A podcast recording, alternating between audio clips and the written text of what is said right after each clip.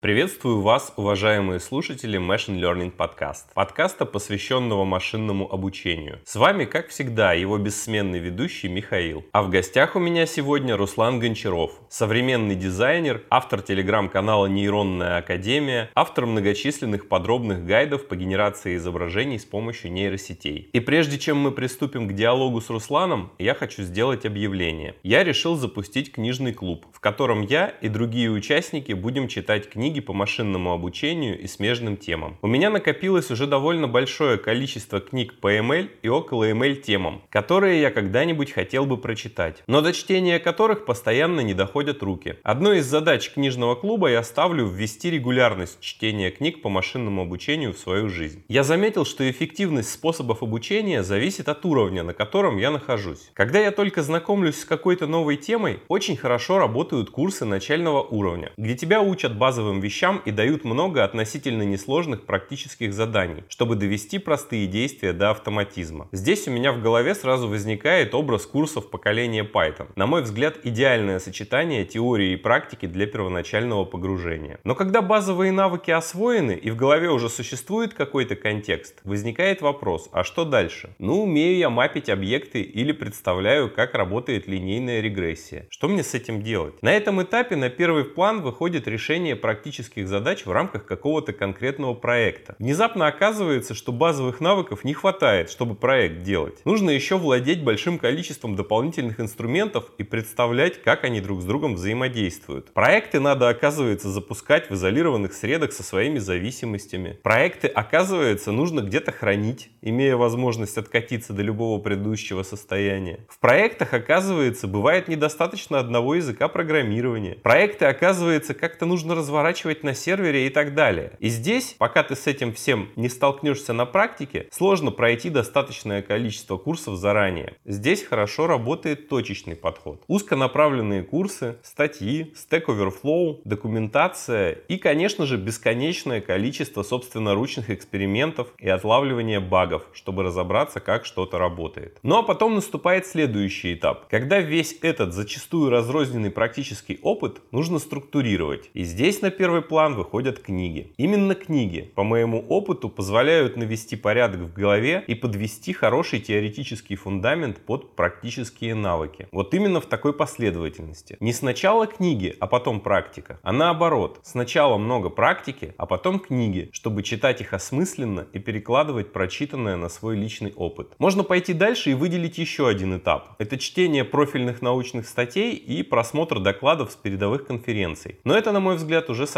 топовый уровень, который далеко не всем нужен. Вот, собственно, я созрел начать читать книги и раскладывать свой практический опыт по полочкам в своей голове и приглашаю вас присоединиться к чтению. Будем выбирать книгу, оценивать время на ее проработку, читать в плюс-минус ежедневном режиме, вести конспекты, обсуждать прочитанное, перекладывая на свой опыт, помогать друг другу в непонятных моментах. Сразу снимаю возникшие вопросы. Клуб будет закрытым и платным, но при этом вполне подъемным для любого активного человека, интересующегося интересующегося темой машинного обучения и считающего, что книги читать важно и нужно. Ежемесячное членство в клубе будет стоить 900 рублей, и собранные деньги помогут развивать не только клуб, но и подкаст. По итогам чтения очередной книги я планирую делать полноценный выпуск подкаста с рассказом о ней в целом и разбором основных интересных моментов. То есть, вступая в клуб, вы получите не только мотивацию читать профессиональную литературу в кругу целеустремленных и мотивированных людей, но и поможете сделать выпуски подкаста подкаста более регулярными и насыщенными. Так, например, если кто-то из участников клуба захочет высказаться по книге для выпуска, думаю, вполне можно будет это организовать. Как я в целом вижу жизнь клуба? Вы вступаете, мы знакомимся, выбираем книги, которые хотелось бы прочитать в ближайший спринт, голосуем, определяем победителя, назначаем время для чтения, читаем, ведем конспекты, обсуждаем, структурируем и укрепляем свои знания. Динамично развиваемся как специалисты, само собой. Проработали одну книгу, выбираем следующую следующую и так далее. Представьте себе, что за год у вас получится в активном режиме при взаимодействии с другими участниками прочитать, законспектировать, осмыслить 9-10 книг. Абсолютно уверен, это будет очень полезный и плодотворный год, который очень серьезно поднимет наш с вами уровень. Сам я постоянно веду конспекты в программе Obsidian, очень удобном менеджере заметок. Я настроил синхронизацию заметок через GitHub и для книжного клуба создал отдельный репозиторий, который вы сможете скачать себе и затем затем обновлять, получая актуальные конспекты. В общем, если вы хотите прокачаться в машинном обучении, да еще и через квинтэссенцию опыта крутых специалистов книги, вступайте в книжный клуб, посвященный машинному обучению, и давайте с вами регулярно читать и учиться. Ссылка на клуб есть в описании к подкасту. И также я сделаю анонс в телеграм-канале «Стать специалистом по машинному обучению». Присоединяйтесь, будем читать вместе. А сейчас приглашаю вас послушать диалог с Русланом и узнать, как творят современные дизайнеры,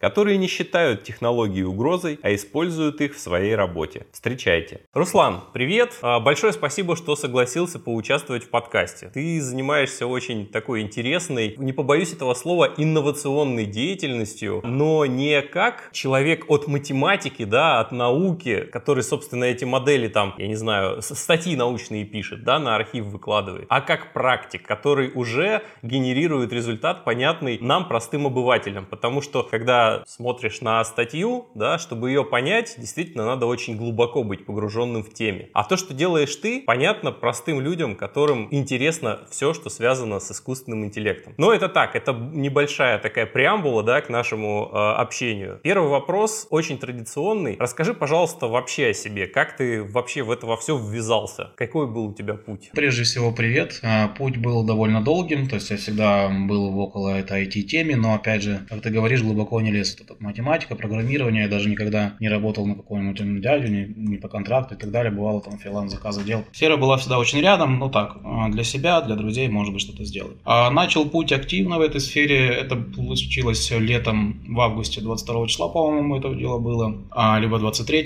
когда зарелизился Stable Diffusion. Он работал в Google блокноте, то есть это когда ты можешь запускать что-то на сервера Google. Тогда он работал очень медленно, выдавал так себе результат, но тогда это все равно казалось чудом. Ты вводишь там девочка с драконом, ты получаешь девочку с драконом. То есть никогда почти ничего подобного ты до этого получить таким легким движением руки не мог. То есть у меня всегда на самом деле меня втянуло к творческим вещам, рисовать, играть, но у меня никогда не хватало терпения вот это вот всего там сидеть, вырисовывать кубы, тени и так далее. Здесь ты написала девочка с драконом, получил девочку с драконом, как будто ты учился в художественной школе 12 лет просто. Это открыло окно для таких людей, как я, таких творческих, но ленивых. А, и с этого момента я понял, что а, этим знанием должен обладать каждый, то есть как минимум каждый должен знать, что такая возможность есть. А, я создал телеграм-канал, где решил обучать людей, как это все установить, запустить для начала и так далее. В русскоязычном интернете тогда информации практически не было, да и в англоязычном тоже, там даже на Reddit только буквально стартанул, получается, их а, Reddit канал. Информации было очень мало, но выискивал, сам что-то экспериментировал, пробовал и делился с народом. Ну, то есть у тебя сразу с козырей, да, зашел со Stable Diffusion. А игрался ли ты вот с Дали, с Кандинским, там, от Сбера, там, и так далее? Пробовал ли ты предыдущие модели? Да, конечно, пробовал. Я пробовал вообще все, до чего только мог дотянуться, бета-версии и так далее и тому подобное. Дали в первую очередь, конечно же, впечатлил тем, что он имел возможность э, дорисовывать изображение, но само качество генерации все равно уступало Stable Diffusion, особенно уже когда версия 1.5 появилась, особенно когда появились версии уже от сообщества файнтюненные. Кандинский появился значительно позже. Мне в целом нравится его результат, но чем мне нравится Stable Diffusion, то что он уже оброс большим количеством расширения сообщества, в том числе ControlNet, если кто случай знает про него, позволяет управлять генерацией более точно, настраивать и так далее и тому подобное. Кандинский ближе к Midjourney, Midjourney я тоже, естественно, пробовал, когда он появился. А сначала вау, как красиво и просто, а потом ты понимаешь, что ты очень сильно ограничен. Ты буквально ограничен парой строчкой э, слов. Да, ты получаешь картинку, но они, во-первых, очень слишком сильно похожи друг на друга по стилистике. Меня это не устроило, и я стал дальше копать с Double Diffusion, посматривая на эти остальные решения, как на временные решения для своих друзей, чтобы они просто попробовали. Потому что установить Double Diffusion не каждый сможет, не каждый захочет, ну и компьютер нужен для этого все-таки соответствующий. Не у каждого он есть. Ну ты смотри, ты сказал, что завел канал, да, и э, захотел с людьми поделиться. А при этом ты сказал, что Stable Diffusion ты впервые запустил летом а, прошлого года. Да. А канал, насколько я знаю, у тебя с зимы этого года. Да, в феврале. Вот. Соответственно,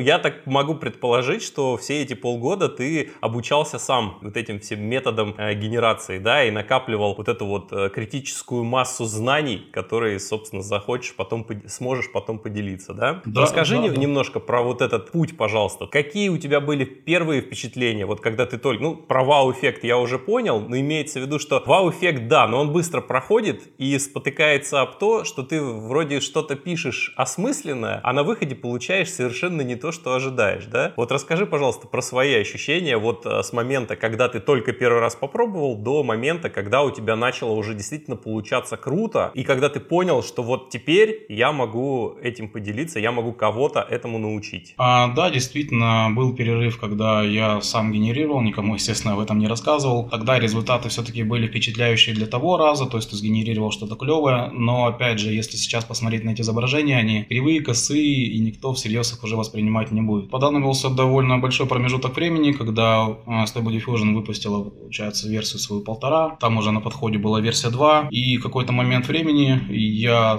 снова окунулся в эту шумиху, именно я обратился к сообществу, посмотрел, что вообще в сообществе делают, а наткнулся, по-моему, на канал, к сожалению, фамилии его не помню, он, получается, рассказал про цвета, я зашел на цвета и офигел, там уже было, было большое количество файнтюненных моделей. А одна из них была Deliberate. Deliberate это модель довольно известного в сообществе Христа. Я скачал ее, а, начал экспериментировать с ней, и все начинало получаться еще проще, еще лучше, чем то, что я тестировал до этого, то, что я пробовал в блокнотах, то, что я пробовал в различных дали. С простого запроса получалась довольно-таки годная картинка. Дальше уже пошли, конечно, более интересные, более тяготеющие какой-то сфере модели, более реалистичные. Появился довольно известная сейчас, ну хотя сейчас немножко теряющая популярность, Ref Animated, которая довольно интересный 2,5D эффект э, создавала, сообщество какой-то момент в нее влюбилось. Но вообще здесь довольно-таки волнами э, идет интерес сообщества, здесь очень часто возникают, возникают какие-то хайповые темы, и потом они пропадают. Сейчас была хайповая тема, когда что-то делали из текста, она пропала, сейчас снова появилась, я уверен, что завтра упадет, потом появится новая хайповая тема, и так на волнах мы очень долго на самом деле катаемся. Но к моему небольшому, к сожалению, разочарованию, все-таки уровня релиза самой э, Stable Diffusion пока что ничего не происходит, все довольно мягко, ровненько идет. Недавно релизнулась, получается, модель у нас SDXL. Она неплоха, но, к сожалению, имеет некоторые недостатки в плане обучения, ну и требования к компьютеру, время генерации и так далее и тому подобное. Но это хотя бы небольшой шаг после того довольно длительного застоя, где-то в полгода, наверное, по моим ощущениям личным он длился. Не считая, конечно, появления ControlNet. ControlNet был хорош, но опять же, кроме него ничего такого громкого уже не появилось. Честно, начинаю уже потихоньку скучать, но с нейронками все еще увлечен, работаю, делаю очень много коммерческих заказов, много людей обращаются, многим в бизнесе они помогают, многие находят там новый бизнес какой-то и так далее, то есть создают на основе нейронного бизнеса, который раньше был невозможен. Нейронки развиваются, но, к сожалению, скажу так, что не так быстро, как мне хотелось бы, потому что вот эти вот хайповые темы, они очень громко гремят, но также быстро уходят в небытие. Народа очень быстро приедается это все. Хотя это все еще, можно сказать, очень клевое чудо инженерной мысли. Буквально на днях же э, выпустила статью OpenAI да, про DALI 3 и обещает вот в ближайшие дни дать тестовый доступ для вейт-листа какого-то, да. Ну, посмотрим, что они там. Наверное, принципиально чего-то нового вряд ли мы увидим. Там громких заявлений в статье нет, но качество, скорее всего, модели улучш... улучшено. А, честно, не читал, но да, верю, что они смогут его как-то улучшить, но я не думаю, что они смогут обойти даже качество или популярность э, текущего Stable Diffusion, потому что, во-первых, у нас Stable Diffusion это очень важно для сообщества, это возможность генерировать NCFV, все-таки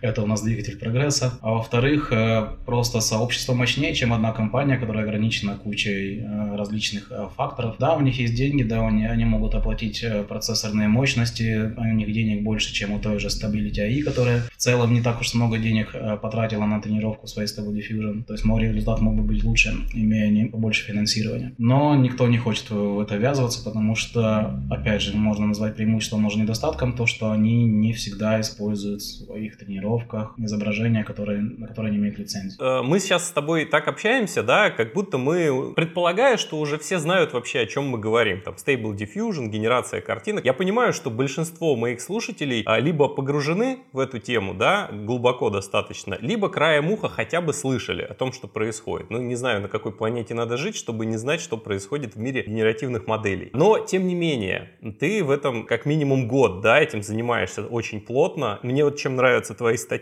Во-первых, очень простым языком, понятным каждому, да, без излишней, скажем так, без излишних технических деталей. А во-вторых, они очень практические. То есть ты можешь, прочитал твою статью, можешь сразу открыть у себя ноутбук или сразу веб-морду, да, и сразу попробовать. То есть убедиться на практике, работает то, что ты советуешь или нет. А, но тем не менее, расскажи, пожалуйста, про то, что это вообще такое. Вот о чем мы вообще сейчас вот проговорили, да, какое-то время для тех, кто, может быть, только краем уха об этом слышал. Конечно, без проблем, если они еще не выключили подкаст. А, мы говорим про генеративные нейронные сети. А, генерируют они изображения на основе того, а, что они научились генерировать эти изображения, смотря на другие изображения.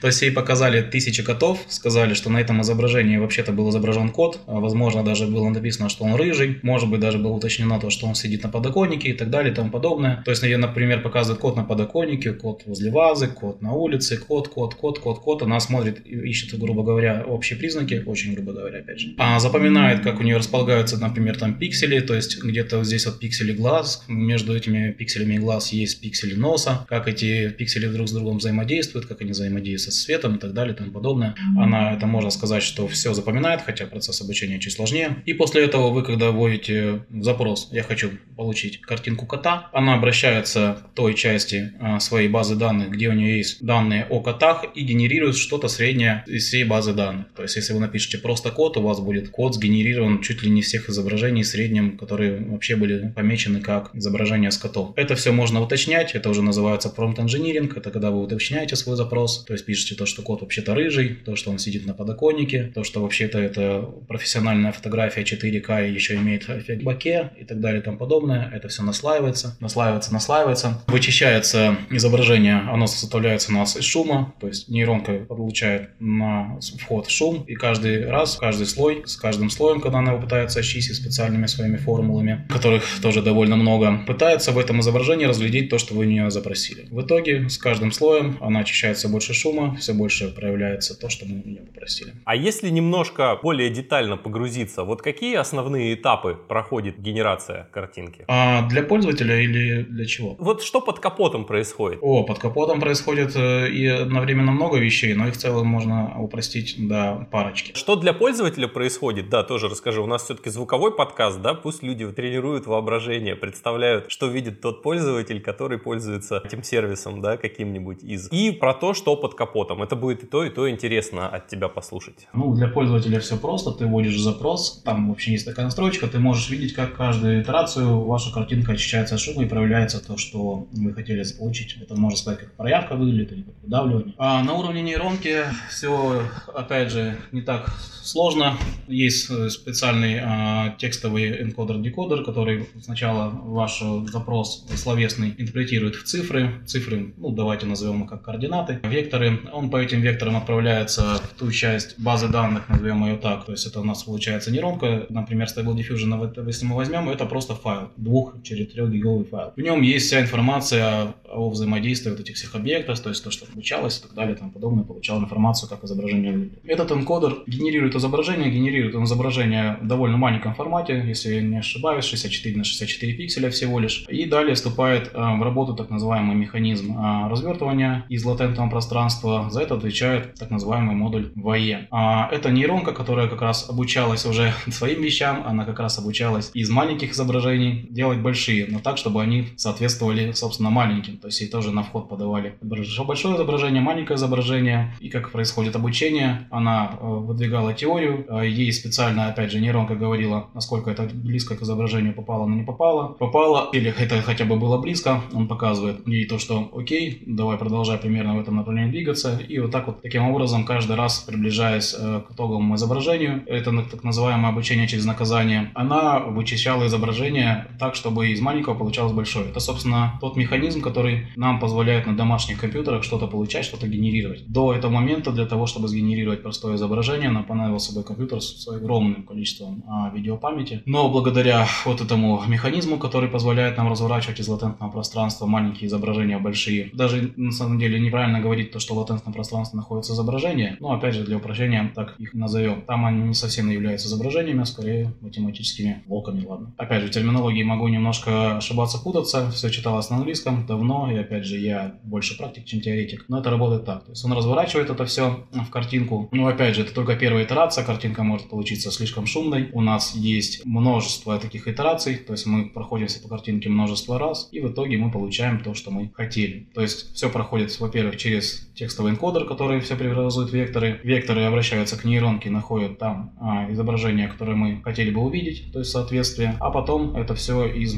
маленького изображения обскелится до большого изображения, которое выводится нам на экран. Надеюсь, не загрузил еще больше. Даже если и загрузил, то мои слушатели обычно любят, когда их грузят. Давай с тобой немного поговорим про промпт-инжиниринг. Сейчас мне это все дело напоминает то, как развивались когда-то языки программирования. Самые первые языки программирования, когда еще даже ассемблера не было, это были нолики и единички, да, последовательности, которые выбивались там, не знаю, на перфокартах, перфолентах и так далее. Потом это все условно превратилось в коды ассемблера, которые объединяли под собой вот эти нолики, последовательности ноликов и единичек в более короткие команды, да. Потом из кодов ассемблера там появились более высокоуровневые языки, которые объединяли команды ассемблера там и так далее, и так далее. И в конечном итоге мы, по идее, хотим приблизиться к тому, чтобы можно было на человеческом языке объяснять компьютеру, что мы от него хотим, и чтобы он нам это делал. Можно такой примерно увидеть вектор развития компьютерных языков. Каждый популярный язык, он все ближе и ближе к человеческому. Там, если условный, самый популярный язык, в том числе для машинного обучения, Python, да, ну, довольно дружелюбный. Чуть ли не на английском языке мы просто пишем многие команды, инструкции точнее, да, полностью. Вообще, наверное, когда-нибудь, в том числе и благодаря нейронкам, мы получим то, что можно будет писать на естественном языке программ. Тем более уже были такие, на самом деле, эксперименты, но пока еще не прижилось. Во-первых, потому что даже человек сам по себе, человеку довольно э, сложно составить точную инструкцию, да, которая не, не будет допускать каких-то двойственных трактований. Ведь в рамках вот э,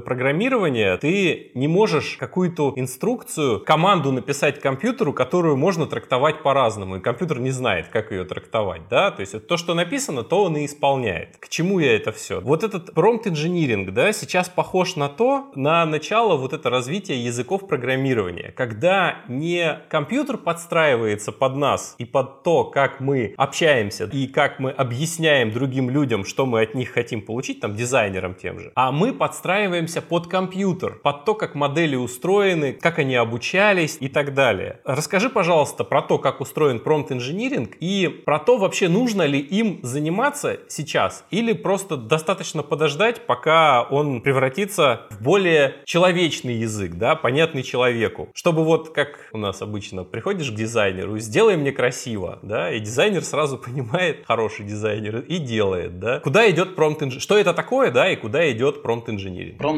Engineering хотелось бы, чтобы шел к упрощению, но, к сожалению, а, за год, который прошел, я этого вообще не заметил. Отличие между моделями, да, между моделями, то есть есть разница, насколько сложный промпт они воспринимают, но, к сожалению, когда модель э, становится очень слишком абстрактной, то есть то, что ты рассказывал по поводу того, что программа писать все проще, называется уровень абстракции, то есть абстракция становится другой, то есть тебе нужно думать все меньше и меньше, но когда тебе приходится меньше уточнять что-то для машины, ты теряешь как раз эти самые детали. Хотелось бы наоборот, чтобы ты мог написать очень детально, но ты хочешь в ответ получить как раз тот же детальный результат. С этим у некоторых нейронов сейчас проблемы, то есть у той же Stable Diffusion есть, грубо говоря, три уровня. Я обычно не спешу промпт сложнее трех уровней. То есть, например, кошка сидит на лошади, это для нее окей. Кошка сидит на лошади, там для, на ней сидит мышь, это тоже окей. Но если я хочу посадить что-то еще на мышь, для нее, например, это уже очень сложно. То есть я буду уже какими-то обходными путями, скорее всего, этот промпт а, выделывать, либо само изображение буду другим способом выделывать и так далее. То есть э, я не хочу, чтобы все превратилось э, в очень просто «сделай мне красиво», «сделай мне красиво» — это Midjourney. В целом можно ее назвать, то есть там буквально из пары слов ты получишь отличную, красивую картинку. Чаще всего даже без артефактов они над этим хорошо подродились, хорошо работают. Руки у них уже неплохо получаются, но опять же все очень идеально. Я не хочу к тому прийти, чтобы все было «сделай красиво» и получалось красиво. Я наоборот хочу максимальной точности. То есть мы уже пришли к тому, что мы не программируем, даже генерируя на Stable Diffusion, мы все равно все пишем словами. Да, где-то приходится обвеситься различными расширениями, которые скорее ускоряют, чем а, что-то существенно меняют твою генерацию. Рандомайзеры различные, которые помогают тебе вот это сделать красиво, но в каких-то рамках. То есть, например, ты хочешь сгенерировать арты а, с египетской и ацтекской мифологией, но чтобы они там чередовались, не знаю. Ты можешь это все, в принципе, сделать. То есть я подытожу, не хочу, чтобы все уходило еще дальше, потому что куда дальше мы уже пишем словами. То есть мы уже просим словами, а, а получаем изображение. Дальше уже некуда. Я хочу больше точности получать. Немножко, ну, может быть, на абстракцию ниже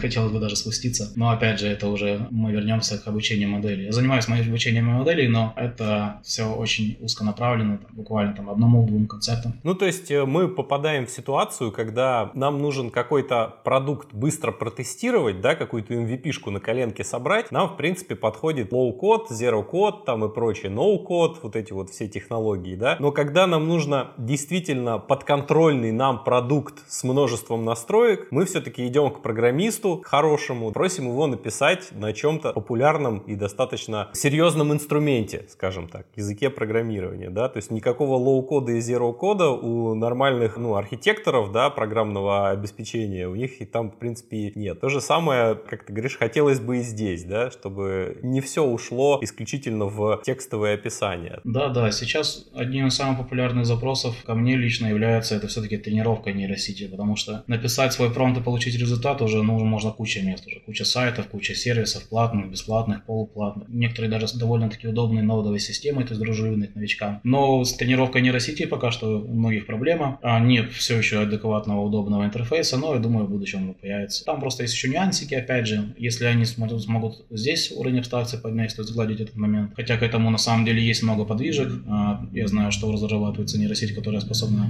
обучаться уже буквально по одному изображению. Есть недавно появился инструмент, который, в принципе, основан на довольно старых библиотеках, который называют, ну, занимается дипфейком, то есть на видео лицо меняет. Что мне в нем нравится, то что ты кидаешь ему изображение, где человек смотрит просто в камеру, а он даже очень неплохо справляется, если объект на видео будет смотреть в бок, ты все равно понимаешь, что это тот же самый человек. Прежде чем перейдем к другим вопросам, да, расскажи, пожалуйста, про какие-нибудь вот э, прикольные, смешные, интересные промпты, генерации из твоей практики.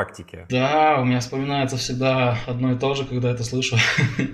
У меня как-то был частный заказ на арт, я тогда еще только начинал, но арт был ну, для меня довольно странный, но в принципе я его понимаю. То есть нужно было разместить заказчицу на Минотавре, на Кентавре точнее, то есть это лошадь с телом мужчины. Мужчина должен быть очень мускулистым, это должно быть все в стиле одного определенного художника, который с этим всем работает. Я его, к сожалению, забыл, но он довольно известный польский художник. Все такое очень оранжевое, все очень мускульное, чтобы были горы, степь, за ними скакал табун лошадей, луна и вот это вот все. В целом, я думаю, я сначала это посмотрел на ТЗ, думаю, блин, да это же невозможно. Думаю, а что попробую? Попробовал, работает, получается. Там подмазал, тут подмазал. Есть такой режим, где ты можешь только часть картинки менять. Таким образом получилось это кентавра сделать, луна, горы, естественно, это, это тоже уже мелочь. В первый раз, когда видел этот заказ, я немножко прифигел, и, честно говоря, сначала подумал, да блин, это невозможно. Оказалось, что даже это теперь возможно. Картина получилась, по-моему, очень качественная на уровне, опять же, художки. Слушай, вот ты уже этим занимаешься чуть ли не год, да, уже даже больше года, если вот э, привязываться к августу, как ты сказал, прошлого года. Соответственно, у тебя в голове уже выработан паттерн, да, какой-то pipeline твоих действий, когда ты вот к тебе приходит ТЗ на генерацию, как ты сказал, кентавров в горах с табуном лошадей и так далее. Расскажи, пожалуйста, вот этот pipeline, хотя бы вот не вдаваясь, может быть, совсем в детали, но из каких этапов он состоит? Вот пришло тебе ТЗ, и как ты действуешь? Если ТЗ такое многоуровневое, то есть сложное, я понимаю, что одним промптом его не сгенерирую, я генерирую сначала самые большие части. А в самых сложных э, случаях я ищу референс, который я смогу обработать. То есть, например, мне нужно стиль какого-то художника, это не страшно, я беру просто фотографию из интернета, и я могу обработать ее так, как будто это просто было сгенерировано с самого начала. А, либо просто форму оттуда возьму. Если совсем все сложно, то есть у меня в голове есть какая-то композиция, но, естественно, гуглить ее будет сложно, я просто могу накидать ее в Paint, в Photoshop. Главное там, ну, подобрать можно цвета, можно даже не подбирать, не париться. Обычно подбираю цвета, которые хочу в целом видеть. Фон, передник, задник. Нейросетка довольно неплохо справляется с этим. Что-то может сгенерировать, может быть, это уже получится пятно, но с этим пятном уже можно работать. После этого просто добавляешь, опять же, детальки. То есть очень грубо. Напоминаю, что рисовать я никогда не умел, ничего не умел. Просто буквально штрихами помечаешь, где ты хочешь, чтобы объект находился, и потом просто его генерируешь на этом месте. То есть в целом, если говорить про пайплайн обычной генерации, он выглядит так. А с обучением все сложнее. Обучение мне нужно фотографии концепта. Чаще всего у заказчиков нет нормальной фотографии концепта. Приходится выдирать их из каких-то странных вещей, вырезать части фотографий, потом это все нужно будет править в фотошопе. Чаще всего в фотошопе я меняю размер и еще важной деталью считаю, почему-то почти никто этого не делает, во всяком случае, кучу туториалов читал. Не видел в фотошопе, я еще накладываю такую вещь, называется краевая резкость. Это очень помогает нейронке с мелкими деталями, и тогда менее смазанные качественная генерация получается и мелкие детали лучше. Почему-то все пропускают. Ну, потому что на самом деле это довольно муторно, может поэтому. Про обучение немного поговорим. Наигрались мы, нагенерировались, даже научились промпты писать так, что в принципе получается то, что мы хотим. Даже можем одну совмещать картинки методами промптов. Э, кстати, у меня была большая сложность, пока я на твою статью не наткнулся. Знаешь, это сгенерировать котика космонавта, например, довольно сложная была задача. Я помню, потратил на нее очень а, много, пока вот не прочитал твою статью, как можно из одного изображения сделать переход в другой. И тогда внезапно начало получаться. Соответственно, очень интересно про обучение. Какие вообще виды обучения бывают? Ну, то есть обучить, чтобы что? На своем датасете, на конкретное лицо, на конкретные, там, не знаю, позы, на конкретного художника. Вот это вот расскажи, пожалуйста, про то, э, на что обычно обучают, и потом мы поговорим про некоторые вещи, как конкретно обучают им. Ну, все, что ты перечислил, можно обучать, но по поводу обучения какому-то художнике ко мне редко обращаются, что само собой, чаще всего это людям не нужно. Чаще всего нужно, да, на каком-то конкретном человеке обучить нейросетку, например, чтобы потом его генерировать в виде портретов. Может, он там хочет заказать себе портрет маслом, но его сгенерировать дешевле, чем заказать и так далее. Кто-то обучают, да, действительно, на портретах художников, на изображениях художников, э, чтобы потом генерировать, там, не знаю, фотообои или большие картины продавать там, не знаю, на Wildberries. Кто-то генерирует э, на другом человеке, то есть тренирует на другом человеке, потому что хочет сделать ему подарок, опять же, тоже, арт с его лицом. Кто-то хочет себе NFT-коллекцию э, на основе там чьей-то концепции. В общем, запросы на самом деле очень разные, но в основном тренируют все-таки на людях. Нужно натренировать нейросетку на каком-то человеке, чтобы потом получилось что-то то-то. Там все бывает от NSFW до вполне нормальных, адекватных вещей. Подарок сделать или хочет какую-то коллекцию запустить и так далее и тому подобное. Стили. Вот если на каких-то стилях конкретных, то есть, в принципе, Stable Diffusion, она понимает стили, да, и можно там разными промптами добиться разных стилей. Но вот иногда не получается. У человека видел он какое-то изображение или там, не знаю, представляет в голове какой-то стиль, вот, но добиться у него не получается, не знает его, как выразить словами. Но у него есть картинки, да, в каком-то стиле. Вот на стилях еще тоже же можно, да, обучить модель? Да, можно, но для стилей проблема в том, что желательно иметь как можно большее количество изображений. Можно обойтись маленьким количеством изображений, как-то научить, плюс еще в ControlNet, то есть это такой аддон для Stable Diffusion, есть э, так называемый референс, то есть можно еще туда картинку запихнуть, это тоже немножко добавит стиля. Можно пописать, попросить саму нейронку описать изображение с твоим стилем, и, возможно, он, это поможет генерации, то есть она тебе подкинет ключевые слова, то есть она посмотрит на изображение, скажет, что она видит, возможно, ключевые слова, которые там тебе понадобятся. Ну и опять же, можно проявить собственную смекалку, то есть тебе необходимо а, внимательно посмотреть на изображение и решить, какие цвета ты видишь. То есть яркие они, приглушенные, они там плоские. А если там cell shading, то есть вот эта обводка и так далее и тому подобное, то есть ты тоже все это можешь, естественно, описать. Но в основном, если ты тренируешь стиль, желательно иметь большое количество изображений. Бывает, в некоторых, опять же, гайдах видел больше сотни, у меня, в принципе, на 35 даже получалось неплохо перенять стиль. Но чем больше изображений по стилю, тем лучше, потому что когда ты тренируешь нейронку, ты показываешь изображение. Если у тебя изображений мало, значит тебе, скорее всего, понадобится много шагов, а если много шагов, значит она слишком часто видела одни и те же изображения, значит она начнет перенимать не только стиль, то есть цвета, штриховку, а и сами объекты. Это потом может помешать на генерации, они могут пробиваться, мешать вашим генерациям и так далее и тому подобное. Лучше для стиля иметь больше изображений стиля, но чтобы сами изображения, то есть то, что на них изображено с этим самым стилем, были разные. То есть, а, если кратко, то подход к тренировке стиля примерно такой. Ты немного рассказал про то, на чем можно дотренировать да, модели, чтобы что они еще могли выдавать э, картинки с конкретным персонажем, выдавать конкретный стиль там, и так далее. А теперь расскажи, пожалуйста, как тренировать модели. Я хочу подарить э, своей жене или там девушке, подруге, там неважно, да, хочу подарить крутой арт с ней. То есть, если раньше мне нужно было сидеть в фотошопе, это все дело вырисовывать, учиться, понимать, как это все работает, то теперь мне нужно научиться дообучать модели, да, на фотографиях этой девушки и, соответственно, получать уже какие-то результаты. Вот расскажи, пожалуйста, как это делается? А, на словах все делается на самом деле просто. А, единственное, скажем так, а, камень преткновения для большинства людей, довольно неудобный интерфейс всего этого и так далее. На словах это выглядит так. Ты подготавливаешь, во-первых, датасет. Датасет человека должен составлять, ну, хотя бы 15 изображений, хотя я делал буквально по 5. Но по 5 это если тебе не нужно большое разнообразие твоей генерации. То есть ты просто хочешь очень похожего человека стилизовать каким-то образом особенно. Если ты хочешь э, больше вариаций, каких-то там больше поз, больше положений головы и вот так далее, тебе, конечно, лучше иметь где-то 35 изображений. То есть для меня 35 является таким оптимальным количеством. Ну, я обычно прошу клиентов где-то 50-60, потому что они присылают полную фигню, а я потом оттуда уже выделяю те свои нужное количество. Обычно беру 36, потому что, чтобы четное количество, потому что не буду сейчас говорить почему. Потому что есть такой способ тренировки, когда ты показываешь, говоря, сразу по два изображения, и я стараюсь поэтому четно подать. В общем, все начинается с датасета. Далее хорошо бы это все потом описать.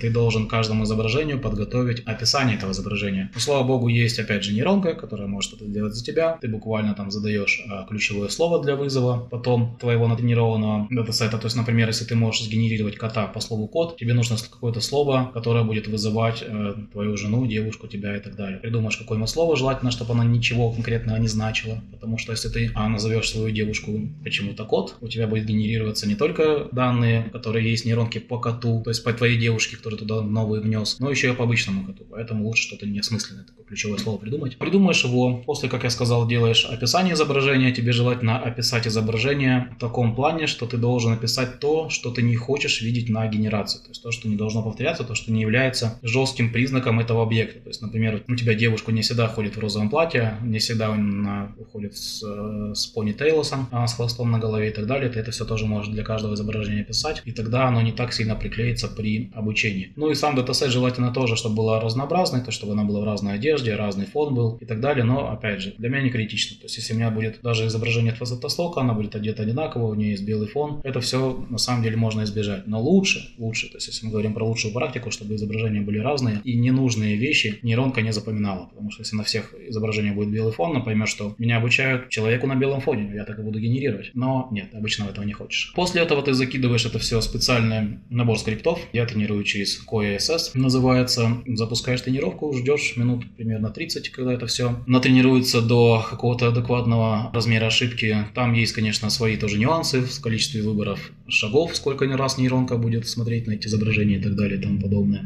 На выходе получаешь э, файл модели. Причем я тренирую тем способом, когда ты получаешь неполноценную модель, то есть модель, где твое, твой концепт жестко встроен уже какую-то другую большую модель, а маленькую модель, которая может пристраиваться к большим моделям и генерировать поверх них. То есть ты можешь сгенерировать твою жену, опять же, в анимешном стиле, используя для этого большую анимешную модель, можешь реалисти, реалистично, можешь фэнтези стиле и так далее и тому подобное. Волен выбирать, на какой большой модели генерировать свой новый концепт. То есть это тоже довольно важно, это дает гибкость тебе в выборе того, что ты потом собираешься с этим генерировать. Занимает где-то, может быть, часа полтора-два, может, на человека, ну, зависит, конечно, от датасета, от его качества, потому что пока ты уменьшишь, я же еще, как говорил до этого, делаю краевую резкость, если мне нужно прям вот хорошее качество получить, почти фотореализм. На арты можно, возможно, так не делать, но чаще всего делаю. Это час-полтора, у тебя есть готовая модель человека, ты можешь его генерировать. Возможно, в будущем это станет каким-то, ну, может быть, не бизнесом, но, не знаю, возможно, человеку захотелось бы иметь а, свою молодую натренированную версию модели. У тебя будет твоя версия молодая, навсегда зафиксированная, и ты сможешь из нее генерировать либо улучшать свои изображения. То есть, если я тебя правильно понял, берем с того же Civit AI какую-то модель, которая по стилистике нам нравится, да, что она выдает, и ее, конкретно вот эту модель, дофайнтюниваем. То есть не голый Stable Diffusion, а ту модель, которая уже выдает стилистически нам приятные изображения, да, какие мы хотим получить. Правильно я тебя понял? А, нет, не совсем. А, для fine-tune а мы используем большое количество изображений, и мы встраиваем а, сразу эти изображения в эту же модель. Это там уже merging называется, другое. Нет, не совсем. Мы берем модель, да, нам нужна большая модель, на основе которой мы будем генерировать, но эта модель используется как, опять же, на, через наказание обучения. То есть она генерирует изображение, ты говоришь, нет, не похоже, идем дальше. Когда ты хочешь натренировать на человеке модель новую, плохой идеей брать анимешную модель, потому что, допустим, смотри, вот ты говоришь нейросетке, я хочу вот эту вот девушку сгенерировать. Она берет свою анимешную модель, генерирует пучеглазого персонажа, он вообще не похож. То есть он на анимешной модели практически никогда не сможет приблизиться к тому, что ты хочешь получить. У тебя будет большая ошибка, у тебя будет чушь, у тебя не натренируется нормальная модель. Нет, ты берешь модель изначально большую, на том же, опять же, цветае, но желательно, чтобы она больше тяготела к реализму. Но опять же, не сильно, потому что сильно тяготеющие к реализму модели тоже э, не очень хороши для обучения, потому что они слишком жесткие, слишком жестко настроены, у них там э, свой, опять же, датасет, тоже не может не походить на твоего человека, который ты обучаешь и так далее. Нормально подходит в целом сама голая 1.5, либо опять же модели типа Art and Eros, это прародитель Deliberate, на котором Deliberate сделан. И в итоге ты не получаешь фантюненную модель. Как я сказал, ты получаешь малюсенькую версию модели, обычно она весит 144 мегабайта при моих настройках тренировки. И она уже подключается к любой модели сверху, на которой ты захочешь сгенерировать э, своего человека. То есть это не фантюн, это тренировка отдельной модели называется LoRa. Вот, это важное такое замечание, потому что не, не сразу понятно, как у человека часто представляется, что такое до обучения модели. Берем большую модель и дообучаем на своих данных. А здесь получается немножко по-другому работает все, да? Есть способ, который ты описал, он просто менее гибкий, у тебя получается огромная модель, которая, опять же, заточена только под генерацию одного человека, она там весит 2-4 гигабайта. Ты не можешь э, совмещать это с другими моделями, ну, можно там с геморроем, опять же, будет теряться а сам человек во время совмещения, во время мерджа моделей. В общем, это не лучший способ. Да, такой способ, который ты описал, есть, а, но он больше годится, опять же, для файнтюна моделей, когда ты не обучаешь на конкретном персонаже, а просто пытаешься увеличить, улучшить качество, подавая на вход качественное изображение, то есть увеличивая, грубо говоря, качество генерации конкретно этой модели, но ничего конкретного, ни одного и того же персонажа, о котором мы сейчас говорим. То есть мы сейчас говорим о тренировке на, на ком-то конкретно. Для этого больше подходит через лора. Вот ты сказал, что э, у тебя это занимает примерно полчаса сама, само до обучения, да, а весь процесс ты говорил где-то полтора часа. Но это же, если привязываться к какому-то конкретному железу, да, когда я первый раз э, поставил себе Stable Diffusion на свой Mac Air, в котором только процессор по сути, у меня генерировались изображения по полчаса. 512 на 512, по-моему, я. Я пробовал на Air, на M1 512 на 512, меня заняло до 55 секунд. Да, это очень долго, потому что, а, если говорить о железе, у меня 3080, RTX 10-гиговая, у меня 512 на 512, не знаю, секунды полторы-две генерируется. Да, это, конечно, намного быстрее. Обучать или генерировать на маке можно, но если что-то там в дороге, быстро одно изображение, которое ты уже конкретно знаешь, да, но так работать, именно на маке генерировать, перебирать, paint и так далее. Можно, я знаю, люди делают, но сложно. Лучше, конечно, использовать облачные решения. Если кому-то интересно, а, есть такой RunPod, где вы а, арендуете чужое железо довольно дешево, дешевле, чем другие решения. Опять же, остается Google, но там, к сожалению, прикрыли. Бесплатная генерация, они очень долго позволяли бесплатно генерировать людям. Потом, конечно же, им это надоело. Они представляют мощности немножко для других целей, не для того, чтобы люди просто картинки генерировали. И стали банить тех, кто использует вот эти веб-морды. Есть обходные пути, но опять же, там самый простой способ это купить подписку Pro, но подписки Pro работает. Ну, еще есть другие похожие сервисы, полуплатные, полубесплатные, совсем платные. А, смотри, вот сейчас э, после майнеров осталось достаточно большое количество видеокарт,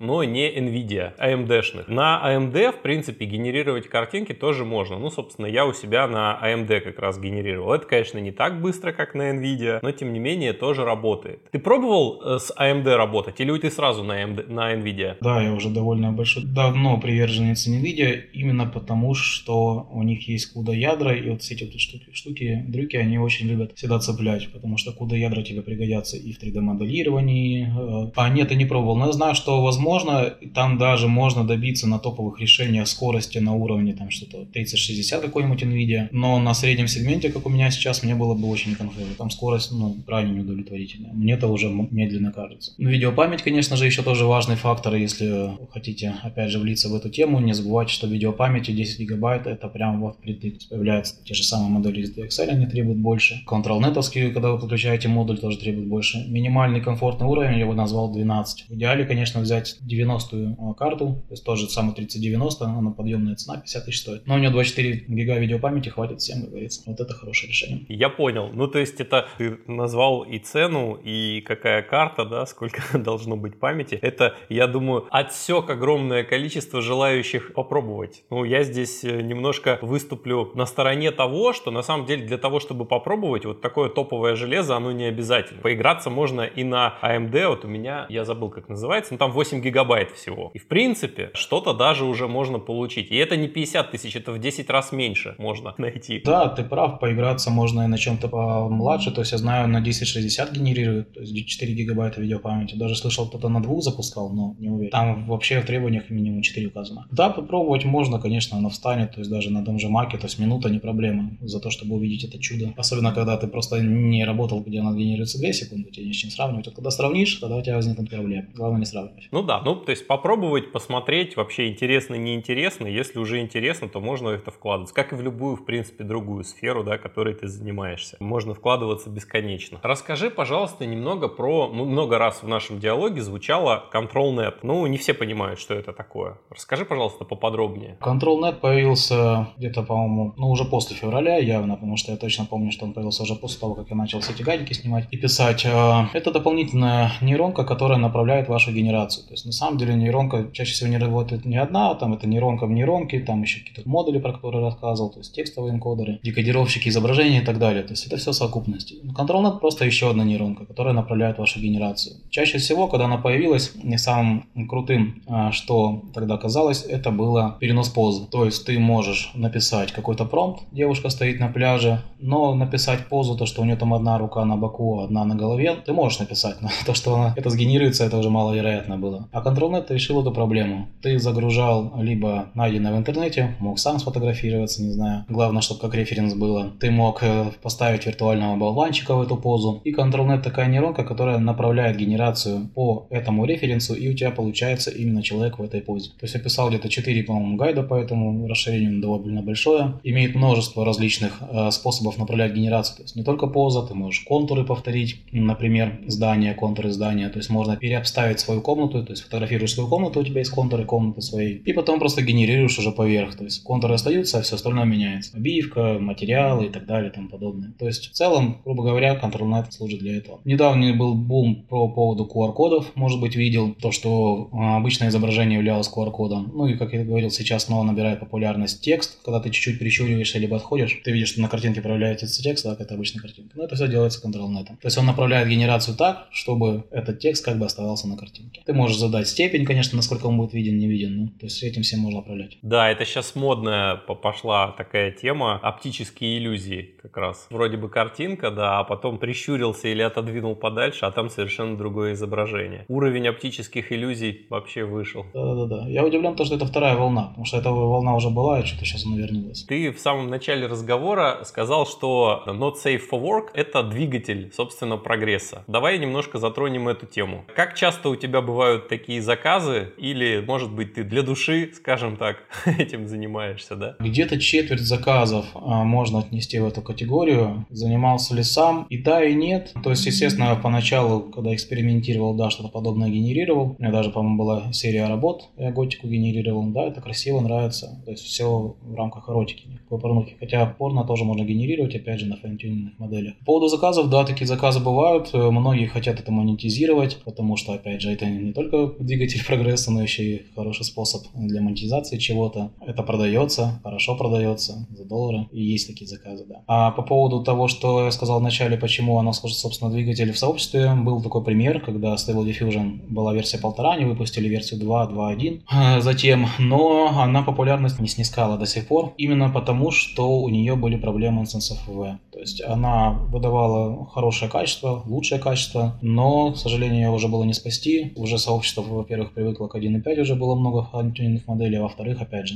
NSFW фактор. Он в сообществе решает. Это точно. Скажи, пожалуйста, как вообще, вот послушал нас с тобой человек, да, заинтересовала эта тема углубиться посильнее. Как бы ты с точки зрения своего опыта посоветовал человеку вливаться в эту тему? А, вообще зависит от того, сколько есть времени у человека. Если человек чувствует себя свободно, и, во-первых, это для него не что-то новое, то есть он имеет там опыт общения с различными ПО, пускай даже хотя бы, не знаю, Excel, Photoshop, такого вот плана. В целом можно разобраться самому, естественно, обращаясь к подобным гайдам, которые я пишу, потому что это будет все намного проще, быстрее и так далее. К сожалению, часть из них уже устарела, я, конечно, просто собираюсь это все повторить и реновацию сделать, но в целом они все равно актуальны, во всяком случае, по алгоритму действия, что, что нужно делать. Есть второй вариант, это сильно занятые люди, а либо люди, которые ну совсем не разбираются, то есть он читает, смотрит книгу, видит фигу. Таким я предоставляю частные консультации, то есть можно обратиться ко мне, я покажу в нужном ему темпе, расскажу, что не понимает, буду перефразировать до тех пор, пока не поймет и так далее. Третий вариант это различные курсы, но я их не рекомендую, потому что эти курсы это тот же самый, можно сказать, мой бесплатный материал, просто платный. А да, где-то есть кураторство, если опять же у вас есть много-много денег, они стоят очень много, потому что кураторам нужно много денег платить, это большие организации. В целом будет то же самое практически как консультация, но опять же, не совсем личный подход и так далее. Я вообще не очень больше любитель курсов, я любитель самообразования, но я понимаю, что не все так могут. То есть у меня есть бэкграунд, у меня так мозг работает, я могу неделями вообще спать по 4 часа и во сне еще тренироваться и это все изучать. Но не все так могут. Такие три способа я выделил. Лучший способ, читаем твои гайды. Конечно, конечно, мои гайды лучше. Не, на самом деле есть еще пара человек, которые пишут лучше, но буквально пару. Остальные это просто копирка, переводчик, либо говорят вообще полную чушь. Тут нужно, конечно, грамотно подходить. Ты все равно что чему-то научишься, возможно, что-то, конечно, поймешь неправильно, но генерировать ты все равно сможешь. То есть это все-таки не, не ракетные науки, то есть здесь ничего такого суперсложного. Если ты что-то делаешь что-то не так, опять же, ничего страшного не произойдет. Можно научиться буквально почти всему за неделю. Ну, на усвоение только материала, там, и закрепление уйдет, может быть, месяц. Это не, уч- не выучить английский, это даже не освоить Photoshop, ну, не знаю, на 50%. То есть Photoshop тот же самый сложнее, потому что куча инструментов, куча типа связи и так далее. Но да, для некоторых людей я понимаю, что влиться может быть чуть-чуть непросто. Особенно овладеть всеми инструментами, которые предоставляет Stable Diffusion. Ну и ты говоришь, железо, в принципе, хорошее, топовое, не обязательно. То есть для того, чтобы начать, можно и в облаке, да? Да, да, все верно. Начинал в облаке, не проблема. Сейчас куча сервисов, которые позволяют генерировать. Может быть, не так гибко, но просто вы хотя бы зайдите, попробуйте с промптом поиграйтесь, поймете, оно вам или нет. То есть кто-то с первого раза влюбля... влюбляются, у многих, а, судя по отзывам в моем чате, появляется зависимость. У меня она была, сейчас, слава богу, пропала. Может быть, коммерческие заказы ее отбили. А была, реально была зависимость, ты не можешь не генерировать. Ты хочешь генерировать, генерировать, скачивать эти модели, эти десятки уже моделей уже на хард не помещается, ты там их перетасовываешь, перекидываешь, прям не можешь остановиться, генерируешь, получается клево, красиво, чужие промпты используешь, модифицируешь, вот это все, очень, у многих возникает зависимость. А кто-то сгенерировал, такой, ну прикольно, типа и все, и че, или хуже еще и че, что такого. И каждому зайдет, на тому, кому заходит, обычно заходит прям конкретно. Еще же не сразу получается то, что хочешь. Да, конечно, особенно в том же Stable Diffusion это сложнее. Но опять же, я знаю, многие разочаровались из-за тот же Midjourney. Вроде бы получаешь то, то, что хочешь, но вот как-то не то. Вот как-то слишком как у всех. Хочу что-то более индивидуальное. Те переходят в Stable Diffusion. У нас таких два больших лагеря, можно сказать. То есть Дали существует, Кандинский существует, но я бы поделил на два лагеря. Это все-таки Midjourney и Stable Diffusion. Остальные так. Расскажи, пожалуйста, немного про проблему с руками. Хм. С руками мы, конечно, идем к победе, но очень маленькими шажками, через костыли, через тот же ControlNet он немножко помогает с руками. Проблема возникла из-за того, что у нас все еще не до конца мощные компьютеры и все еще не до конца оптимизированный способ тренировки моделей. Наверное, могут придумать лучше. Это опять же инженеры математика. А дело в том, что когда изображение показывается нейросети, то есть, допустим, портретное изображение, стандартный, по пояс, руки у тебя где-нибудь в районе живота, нейросетка это изображение изначально видела в 512 пикселей на 512 пикселей. Во-первых, это немного. У тебя начинают пикселизироваться мелкие детали, то есть у тебя начинает смешиваться все и так далее. Во-вторых, в чем проблема рук, например, сравнивая с лицом. Ну вот у тебя лицо. Ты повернулся влево, повернулся вправо, у тебя глаза, нос примерно на том же месте, они просто поменяли положение в пространстве. А пальцы, палец один вперед, чуть-чуть назад, это длиннее, это короче. Э, запутались. Ну опять же, опять же накладываем туда пиксельную проблему, то что мелкие, мелкие детали. И в итоге имеем, да, эту проблему, то что нейросеткам очень сложно воспроизводить э, руки в маленьком масштабе. То есть ее можно попросить, там, сгенерируй мне превосходную руку крупным планом и так далее и тому подобное, у тебя получится отличная рука. Но когда ты генерируешь просто портрет, просто девушки, просто по пояс, у тебя, скорее всего, да, с руками будет проблема. Так что мы их прячем, используем различные лайфхаки, если мы хотим прям руки на изображении увидеть, тот же ControlNet. Есть различные негативные нейронные сети, назовем их так, то есть когда нейронку обучали на плохих примерах, то есть как делать не нужно, а потом э, засовывали это как делать не нужно, специальный раздел, он называется негативный промпт. Туда ты пишешь, что, что ты не хочешь видеть на генерации, то есть, например, ты хочешь сгенерировать сад, генерируешь сад, но ты хейтер красного цвета, ненавидишь ты красный цвет. Тогда ты можешь написать красный цвет и негатив, и тогда у тебя сгенерируется сад, но уже без красного. То есть это, опять же, еще одна возможность большинства нейронов, то есть так Midjourney умеет, так Stable Diffusion, конечно же, умеет. Боремся, но победа еще не скоро. Победа будет, когда мы сможем а, обучать нейронку на очень качественных изображениях, в высоком разрешении. Но, опять же, декодеры текста должны быть хорошие, декодеры изображения должны быть хорошие. В общем, по всем фронтам должно улучшиться, чтобы руки получались хорошо. Долгое время, еще с момента появления там Дали и прочих генеративных моделей, громко звучала мысль о том, что, ну все, художники больше не нужны, дизайнеры больше не нужны, они там даже начали сообщества создавать, там профсоюзы, да, которые запрещали, ну и так далее. Как будто бы, якобы, в очередной раз близился конец какой-то профессии. Какое-то время уже прошло, да, что-то даже уже немножко устаканилось. То есть сейчас все развивается настолько быстро, что, в принципе, можно сказать, что мы на какое-то плато в этом понимании того, куда двигается вот эта дизайнерская профессия, мы вышли. Может быть, это еще перед следующим скачком, а может быть, уже действительно такое плато продуктивности, так называемое, я не знаю. Вот ты сам как считаешь, дизайнерам старой школы стоит напрягаться или нет? И да, и нет. Я думаю, им не нужно напрягаться, им просто нужно учить, э, как пользоваться нейронными сетями. Вот и все. Да, допустим, если у тебя было там, не знаю, 10 заказов в месяц, ты опять же там тратил 3 дня на заказ, у тебя получалось как раз полный месяц, ты получал хорошие денежки, теперь ты эти 10 заказов можешь сделать за 2 дня. Естественно, количество заказов, ну, типа, не увеличивается. С одной стороны. Но с другой, опять же, многие узнали про то, что ты можешь для своего бизнеса что-то создать изображение. То есть раньше просто многие даже не задумывались о том, что ты можешь что-то подойти художнику, нарисовать. Ты думаешь, блин, это же, наверное, дофига денег. И типа, ну, я вот не хочу там в таком стиле, хочу в другом, ну, не понравится. А сейчас нейронками, а, мне кажется, количество заказов на изображение выросло. Я не могу, конечно, судить какой процентов, но у меня такое просто ощущение по именно моим заказам, по моему окружению, но опять же я могу быть в небольшом а, информационном пузыре. Но мне кажется, дела стоят примерно так же. То есть художникам не нужно хаять нейронные сети, нужно обучать нейронные сети на своих работах. Я видел на ютубе одного парня, который в Векторе работает. Он обучил нейронку на своих работах, сгенерировал кучу изображений, подправил их, отправил на фотосток, продает. Вот так нужно подходить сейчас нейронкам. Бороться с ними, естественно, глупо, потому что это невозможно их победить. Нужно присоединяться. Не можешь победить, возглавь. Очень много тех, кто сейчас у меня в группе состоит, это как раз вот дизайнеры, а те, кто имеет отношение к геймдеву, 3D-графики и так далее и тому подобное. Многие студии прям обязывают, и некоторым даже оплачивают эти различные курсы, чтобы они прошли и умели э, применять в своей работе нейронки. Судя по вопросам различным, продуктивность выросла примерно на 80%, те, кто внедрили нейронки в свой пайплайн. Ну, я тоже на самом деле сторонник того, что нужно просто применять новые инструменты, чтобы не остаться на обочине истории, да, как говорится. Смотри, вот мы общались, я тебе задавал там разные вопросы, но очень часто человек, который занимается каким-то таким делом, делом, от которого горит, а я так понял, что ты горишь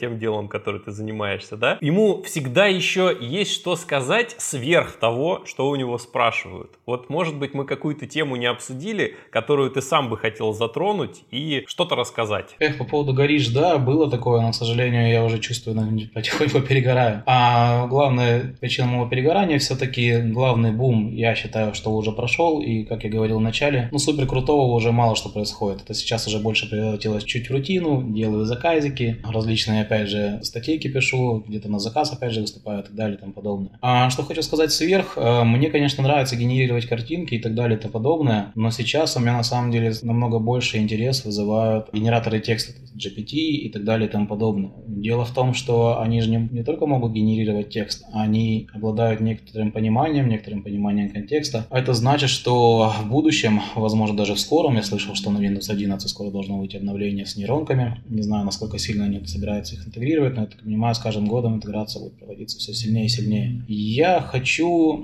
влиться вот в эту тему, когда э, быть одним из первых, кто сможет э, настроить все так, чтобы э, большую часть работы за тебя могла делать именно нейронка. А единственный, кто сейчас кандидат на то, что он действительно может что-то за меня делать, каким-то способом это все обдумывать, уже есть концепты, это как раз вот GPT и основанные вот эти языковые модели различные. Более открытые, более закрытые. Опять же, есть модели модели, которые не имеют цензуры. Опять же, вспоминаем про NCFV. То есть это тоже все можно монетизировать, с этим можно поиграться и так далее. Мне сейчас интересны вот эти текстовые модельки. Они развиваются, появляются новые, опять же, аддоны, инструменты. То есть это сейчас можно сказать, что это, они проходят почти тот же путь, что проходила Stable Diffusion, то есть обрастают различными модулями, расширениями. И вот я жду, скажем так, аналога ControlNet. То есть он не должен делать то же самое, но он должен каким-то образом направлять нейронку так, чтобы она выполняла уже какие-то, возможно, команды именно на компьютере, то есть полностью взаимодействовал с твоим софтом определенным образом, который ты попросишь и так далее и тому подобное. То есть я хочу вот в этом направлении сейчас посмотреть, что будет, и стать одним из первых, кто будет этим пользоваться. Потому что сначала появятся неудобные инструменты явно, как со Stable Diffusion, а удобные будут появляться намного позже. И вот нужно влиться в это первым. То есть ждем новый канал и новые статьи по новой теме? Да, возможно, у меня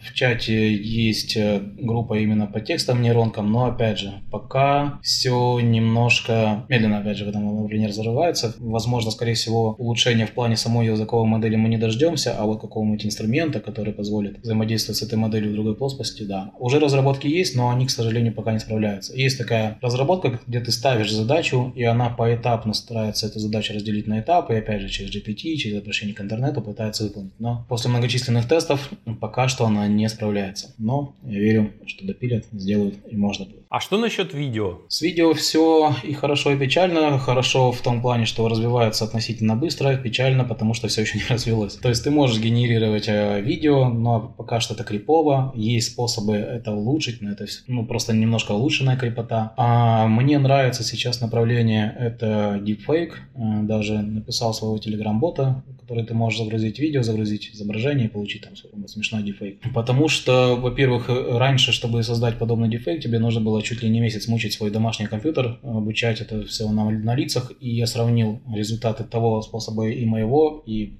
мой, мне кажется, даже выигрывает, это делается, ну, примерно минутный ролик делается полторы минуты на 3080, это несравнимое количество времени экономится. В плане видео еще и сейчас довольно популярным можно назвать, это так называемый дефорум, то есть есть расширение такой дефорум, а с помощью него делалась часть рекламы Coca-Cola, может быть, видел, если интересуешься, то есть там, где они так на корабле плывут. С помощью него, я так понял, недавно на канале Россия, какой-то там Россия делался промо Алые паруса, во всяком случае, очень похоже. Ну, в общем, а чем мне нравится видео, тем, что ты с ним можешь выйти на больших заказчиков, крупных, то есть уровня телевидения. Но, опять же, это чуть упрощает, то есть если ты специалист, если ты вот буквально с улицы сейчас пришел, влился в нейронки, быстро разобрался, ты, возможно, пробьешься. Ну, конечно же, есть и тот фактор, что те студии, которые уже до этого работали над рекламой, они, конечно же, тоже подтянулись, но, опять же, небольшое окошко у тебя приоткрыто, ты можешь попытаться ворваться с этими своими новыми знамениями в большую сферу, большие деньги, большие заказы. А, но чисто генерация видео, как сейчас картинок, пока что хромает. То есть вряд ли ты